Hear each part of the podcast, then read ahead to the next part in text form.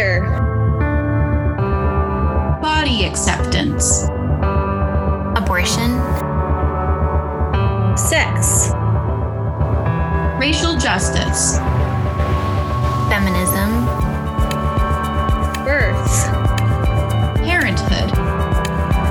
Stigma. Bodily autonomy. And more.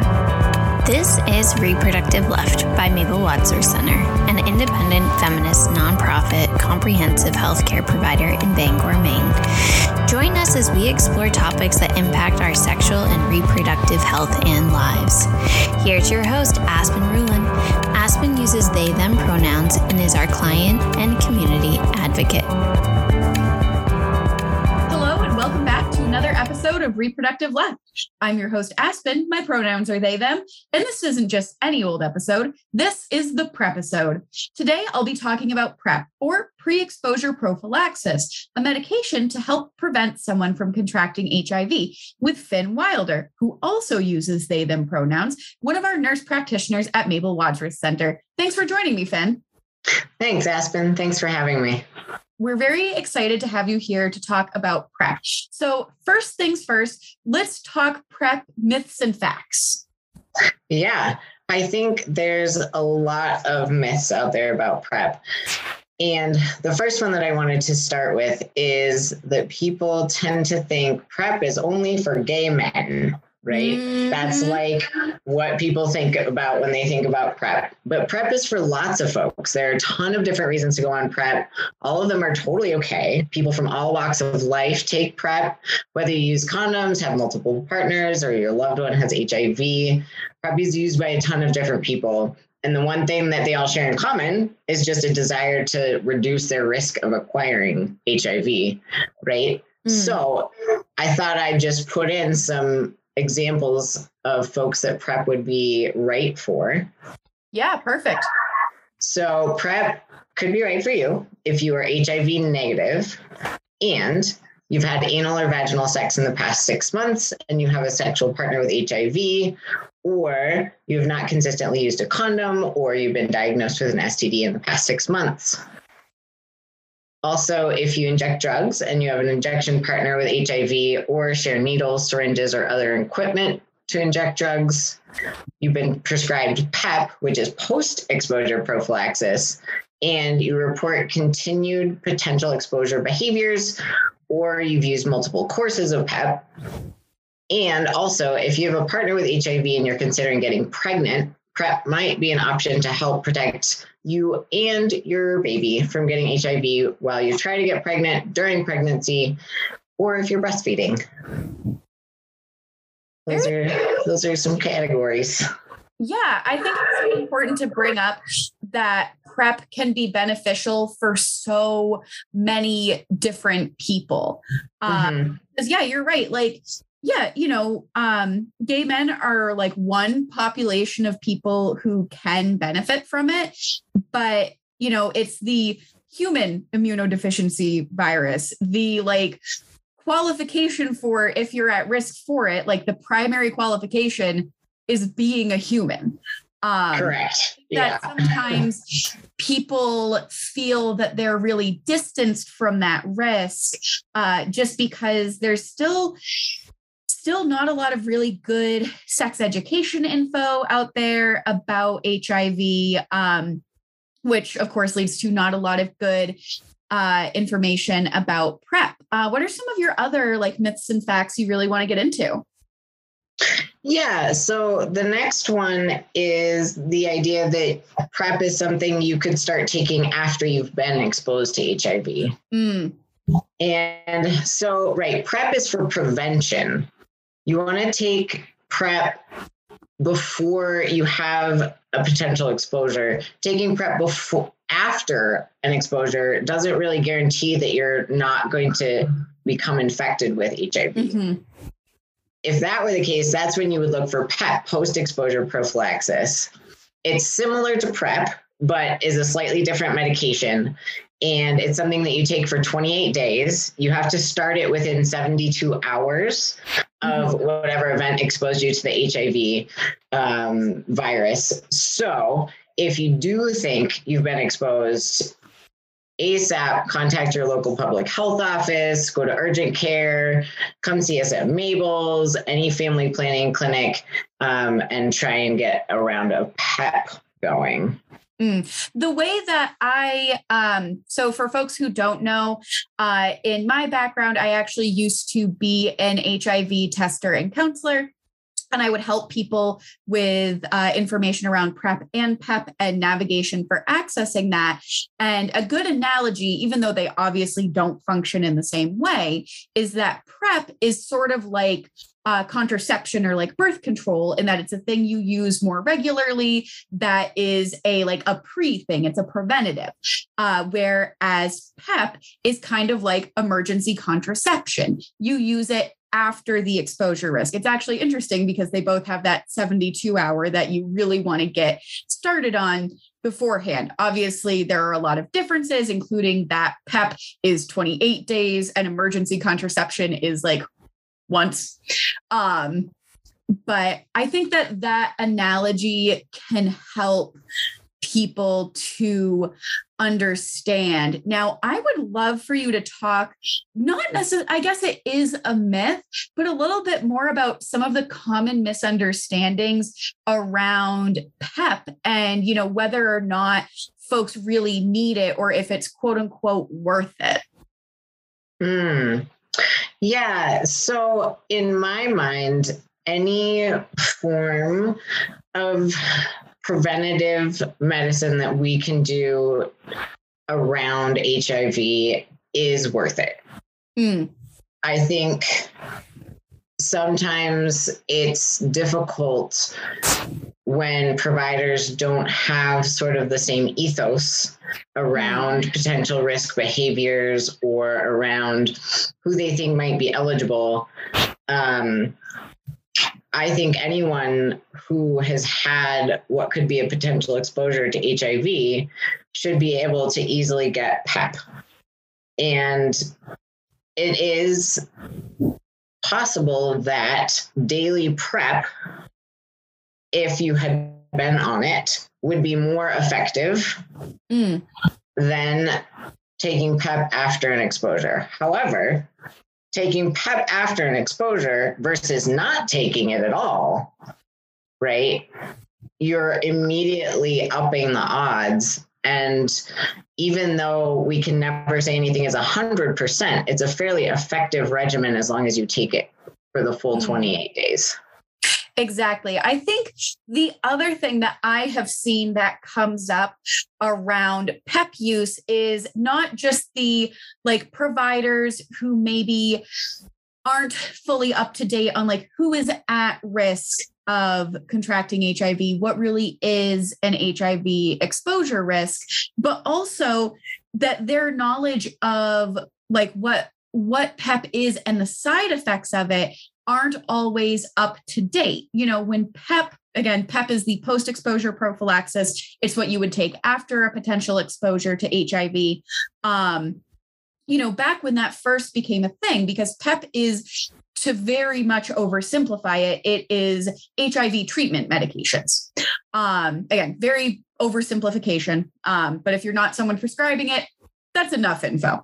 Um, but, you know, when that first came out as a thing, as a tool to be able to use as PEP, they were essentially dosing it a lot higher than it actually needed to be. And so the side effects for it were pretty gnarly. Um, and so you would have a lot of really bad nausea, a lot of other just like not pleasant side effects for 28 days. And so there was kind of this like, oh, really only use this if someone was like, definitely they know they were exposed, like really high risk. And otherwise, it's just not worth it.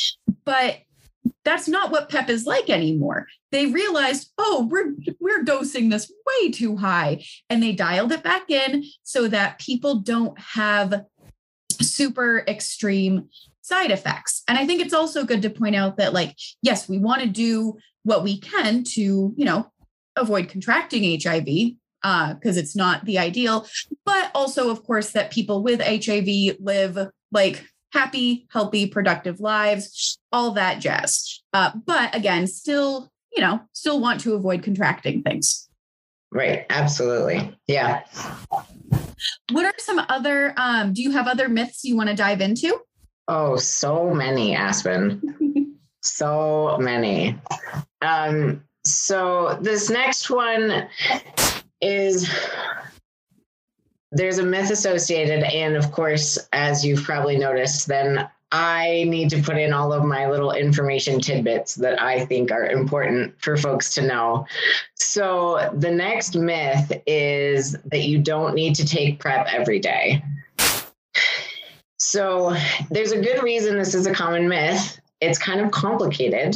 Mm. There are different options. So, really, in my world, some PrEP is better than no PrEP. Yeah. But it's helpful to know what form will be most effective. Mm-hmm. So PrEP can be a daily prescription. So something, you know, like a pill that you take once a day, every day. There's a newly approved injectable PrEP.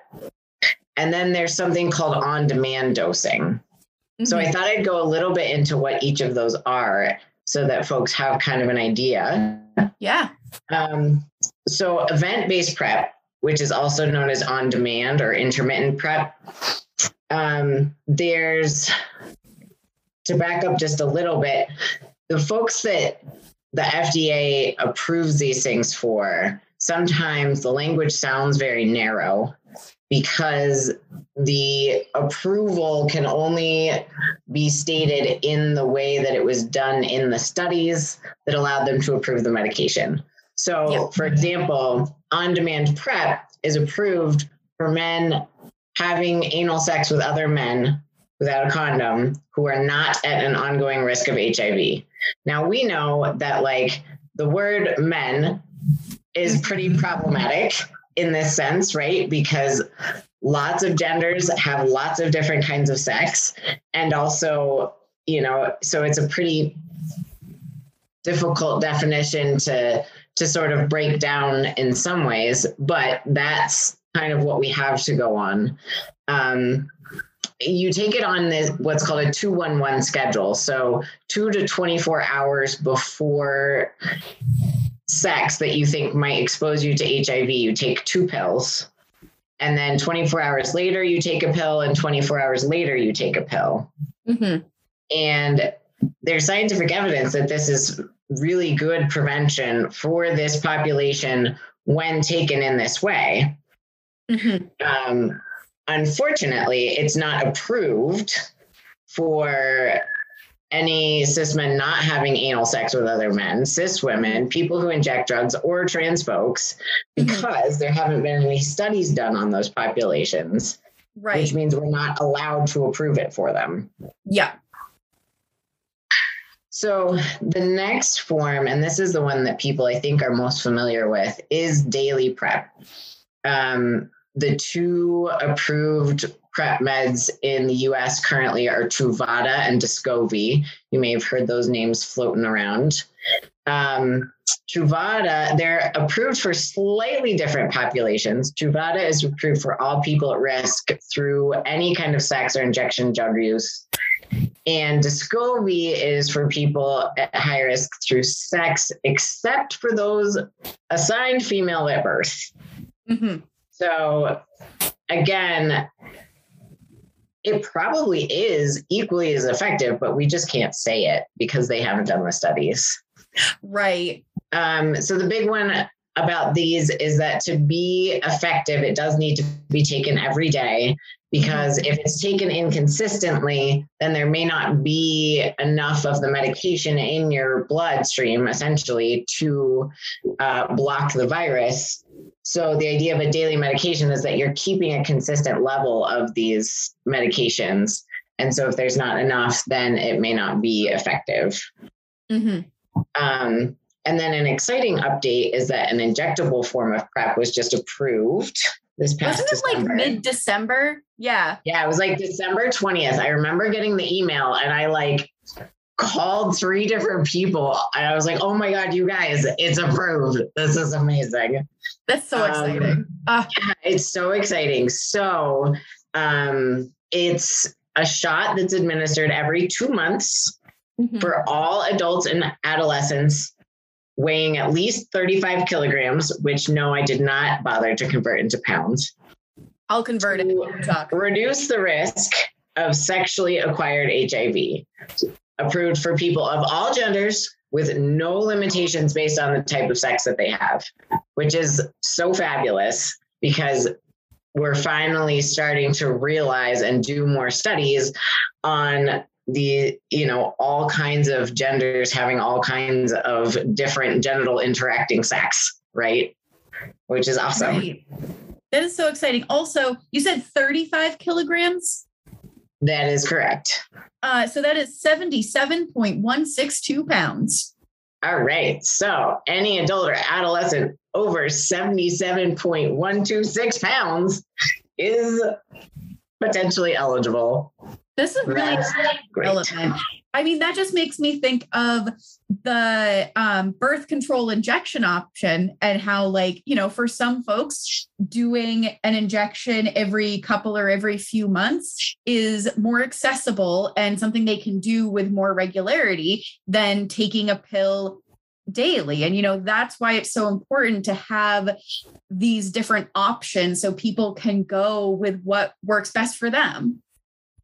Absolutely. Yeah. I mean, on the, you know, the birth control sort of parallel, I have lots of patients who are like, yeah, I mean, I really want to be contracepted, but I know that it's highly likely I'll miss some pills here and there, or, you know, for whatever reason, I won't be able to take them consistently.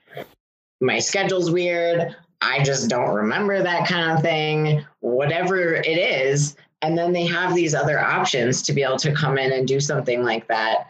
And so right you know there's never any judgment if somebody is like oh i kind of have a hard time taking a pill every day. Like i think that's fine. So now we can give you a shot instead. And you only have to like get an appointment reminder every two months and come into the office which if you're on prep you have to be in every three months for hiv testing so you just sort of like line it up and then you know you're set to go Yeah, that's I'm so excited about. I was I didn't get uh, an email about the injection prep, but I am in a few like prep na- navigation Facebook groups, and so they were all blowing up because everyone was super excited about that for very obvious reasons. Uh, what else you got for myths and facts for us? All right, let's see. Well, because you mentioned side effects earlier, there Mhm. are still a lot of myths out there about not being able to tolerate PrEP because of the side effects. Mm-hmm. So, really, there are some mild side effects that can happen with PrEP, but they're usually very temporary. It's like your body needs to get used to this new equilibrium, and then things tend to settle out. Um, people sometimes, you know, will have some headaches, a little bit of nausea, some GI stuff, which is not unique to PrEP. Tons of new medications that you start anyone on again, it's your body kind of getting used to it. You know, the majority of patients who go on PrEP have very few side effects, don't really have many issues with it. Um, and again, I do think some of this comes from the previous dosing, right? As you were kind of talking about, that, like, oh my God, this is going to make you feel terrible. And also just, you know, a lot of fear too, right? Yes. Yep. I was going to touch on that that I think the the fear but also the stigma both just the stigma around sex and the stigma around HIV specifically that you know our culture is just very shaming about people who are having sex. Our culture is very shaming about you know folks who are in the q plus community. Again obviously not everyone who uh, uses prep is you know part of the queer community but there are a lot who are. And a lot of the a lot of the fear and stigma that can come up around prep can come really from that um, and again you know specifically some of that anxiety and stigma around hiv specifically Oh, absolutely. I think there's um, a ton of stigma around PrEP and tied to the stigma around HIV, tied to the stigma around STIs in general, tied to the mm. stigma around queer folks, around sex. You know, it, it all gets really sort of bundled up in there. It's, you know, people use this argument for so many things, but it's like, oh, well, if you put someone on PrEP, they're just going to have all kinds of irresponsible, crazy sex. And I mean, if that's what you want to do, that's great and it's the same argument that people use for like if you have you know supervised injection sites then people are going to just od over the all over the place. Or you know if you this and that and the other if you give someone the gardasil hpv vaccine they'll just have sex when they're 14 they, they use this argument right? We we all know it. And so yeah. you know i think that's part of it. And just that yeah we have so much stigma around all of these things and so little education mm. that then you know and and to come in and ask for prep is having to talk about behaviors that our society shames mm. right so you're like kind of damned before you even get in the door right and that's where you know i think supportive providers can be such a boon and are so important because if somebody walks in and is like, okay, I want to talk about prep and the provider shames, mm-hmm. you know, mm-hmm. then then we have a whole other layer there. Um, and I know it's really frustrating for folks who go in and try to see somebody about something like PrEP and end up having to either educate their own providers or they get shamed by their providers or asked really invasive, unnecessary questions.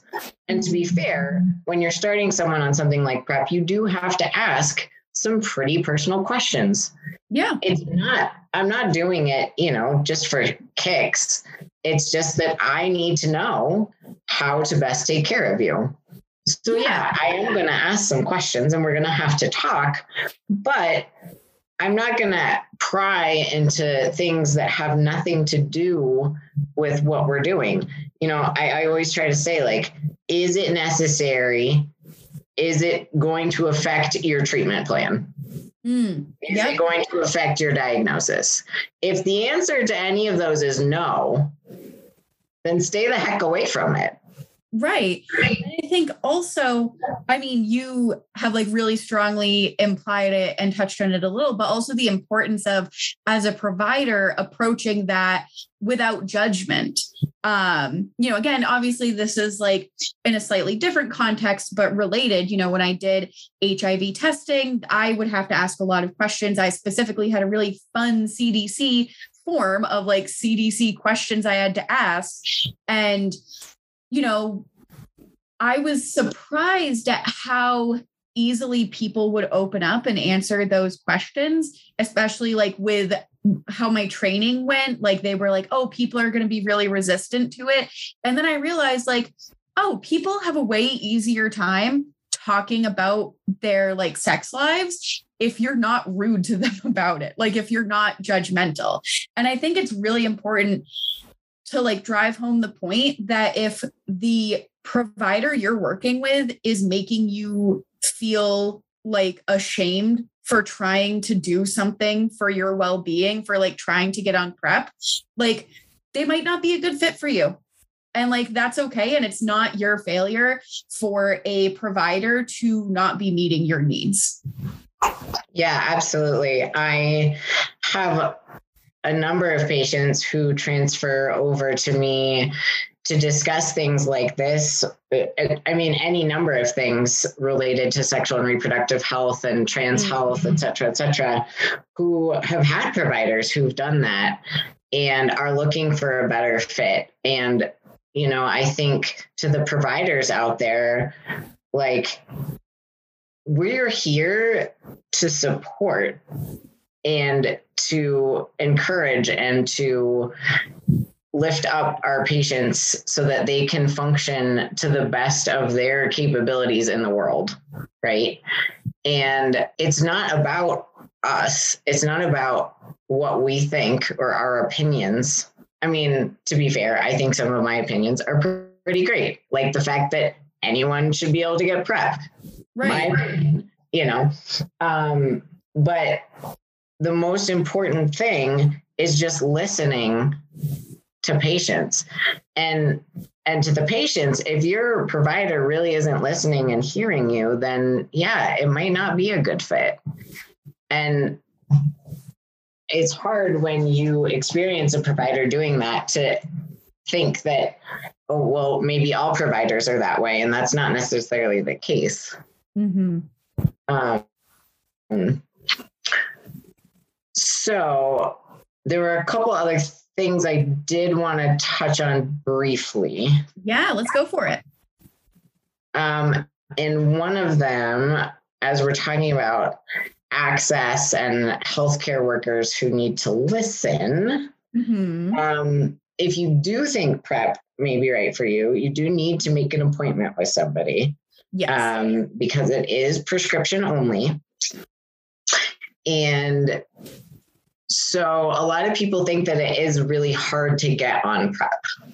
Mhm. And the reality is, generally, as long as you have a provider who's knowledgeable and is there to work with you, it's not terribly difficult. right. You need an HIV test within 10 days of starting your PrEP, a negative HIV test. You need a couple other blood tests to check things like your kidney function. And then you get written a prescription and you take your medication just like anyone else. Yeah. And then you come in and check in with me every few months. And if you have a healthcare provider that isn't going to write you a prescription or you don't have a healthcare provider, if you're in our area, come talk to us at Mabel's. Or you can look into organizations like Please Prep Me, which Mm-hmm. has a provider directory for the entire country of places that they have confirmed they know prescribe PrEP. And, you know, and lots of other places here in Maine are on there Maine Family Planning, Planned Parenthood. I haven't scrolled through the whole thing, but if your provider doesn't know about PrEP or isn't willing to prescribe your PrEP, or like I said, if you don't have a provider, there are definite ways to get hooked up with providers who are really PrEP knowledgeable. Mm. And that that testing is really important. Um, which I mean, like you said, you know, you have to do it to get the prescription, but it's important for your health because because you know, like you said, you have to have that negative HIV test. And if it turns out you have a positive one, then that is what would get you on the path towards HIV treatment. Yeah, it's a lot of screening and prevention, and also screening and catching things that are treatable. Mm, Um, another great advantage of that sort of ongoing screening is that we often do screening for other STIs as well at the same time. And the the myth there is that if you're on prep, you don't need to use any kind of protection because it just protects you from all of the things. And unfortunately, we don't have that yet. PrEP is only protection for HIV. It doesn't Mhm. protect you against any of the other STIs, you know, chlamydia, gonorrhea, syphilis, trichomonas, anything like that. Whether you want to use a condom or not, or any kind of protection or not, is a totally a personal choice. yes. And if you want protection against these other things, it's best to use condoms along with PrEP. Right. But we're going to be testing you every three months, and all of those things are treatable. And so, if you're in situations where you're getting potentially exposed to these different organisms, Mm. then you come in and we treat you, and you know, you kind of go on your merry way. Yeah. And that reminds me of another myth so PrEP has actually been around it for a decade now. It got FDA approved in 2012. Um, and particularly early on in PrEP being a thing, but even in more recent years, you know, I've seen articles about how, like, oh, we shouldn't, like you mentioned, you know, we shouldn't have PrEP because it's just going to encourage people to be promiscuous and unsafe.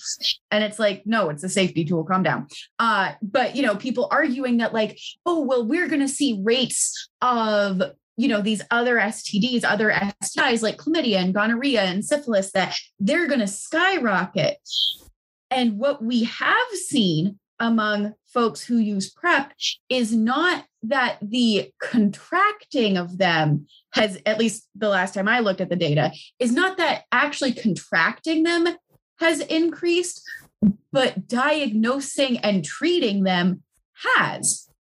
Because if you have chlamydia, but you don't get tested and then you don't get treated, you still have chlamydia but it doesn't get logged in the data. And then also because you're not getting treatment, you're potentially exposing other people. Versus if you have mandatory testing every three months, um, your chlamydia is going to get caught way quicker. You're going to get on your quick little regimen of antibiotics, and wham bam, you're all set. Yeah, totally. And, you know, I think that brings up that the most common symptom of an STI is no symptoms. Mm-hmm. So oh, many people. Oh, yeah, right, exactly. So, you know, a lot of folks don't necessarily think to get screened if they're not having symptoms. And so when you are getting this screening automatically, right, you don't have to worry about it. So, yeah, I think that's really important. And absolutely, you know, it's, we see this happen when you increase screening, you increase diagnosis, and then it looks like the rates are going up. But the rates have always been there. It's just that a lot of people walk around with STIs that they don't know about. Exactly. Yeah, it's it's good that more of this info is getting out, but it does get frustrating sometimes just how much stigma really does negatively impact people's access to like really great healthcare like PrEP. Um, and also to things just as simple as STI testing and treatment. Mm-hmm. Yeah. I think the other thing that I wanted to mention too um, around access mm. is that there's a lot of misunderstandings out there about how expensive PrEP is. Mm. And that's another thing, it's a barrier, right? Because the amount of disposable income in any given household is very different. Right. And so if there's a myth flying around that PrEP costs all kinds of money, then why would you even bother going to ask about it? Right. So it is true that out of pocket, it can be expensive, mm-hmm. but most insurance plans cover it. State Medicaid programs cover it, like Maine yeah. Care. And if you don't have either of those, there are also PrEP assistance programs yeah that can help you get PrEP for either very cheap or free. Yeah. So we need i think to make sure that folks know that cost does not need to be a barrier to getting PrEP Yes. And I do know that definitely on the state level, I believe on the federal as well, but don't quote me on this. I say into the podcast microphone. Um, but that there are laws now around insurance companies being required to cover PrEP and to cover the associated like lab work that has to be done um, and like Finn said, you know, that there are these like PrEP assistance programs for folks who are uninsured or if their insurance is being difficult or deductibles or all that jazz. And on top of that, the pharmaceutical companies um, all have their own like patient payment assistance programs. Uh, back, like I mentioned, when I did prep navigation stuff, I actually only had one person that I had worked with who was interested in prep who wasn't able to get it through their insurance. And I was like, this is the website for doing the like assistance through the pharmaceutical company. Like, let me know how that goes. If you need help, reach out. And this person emailed me back two hours later to say that they were already all set up. Wow. Like That's that they reached out the amazing. pharmaceutical company, they were approved. Um, now, why the pharmaceutical companies charge so much for it is a topic for another day that I have strong opinions about that I will be putting uh, resources to in as a link in the description for the podcast. But that could be its own whole episode, so we won't get into it today. But the long and short of it is that between insurance, between uh, payment assistance programs, both separate from the pharmaceutical companies and within the pharmaceutical companies, PrEP can be accessed in an affordable way in ways that are a lot easier than people expect them to be. Yeah, I think that's the lowdown of it. Yeah. Great. Well, um, did you have any last thoughts on PrEP that you wanted to share before we wrap up? Um, I think we covered most of it. I think the you know the big takeaways are just don't be scared of it Mm, and that there's a huge range of folks that it's appropriate for. And that if your PCP isn't willing or knowledgeable, come talk to one of us.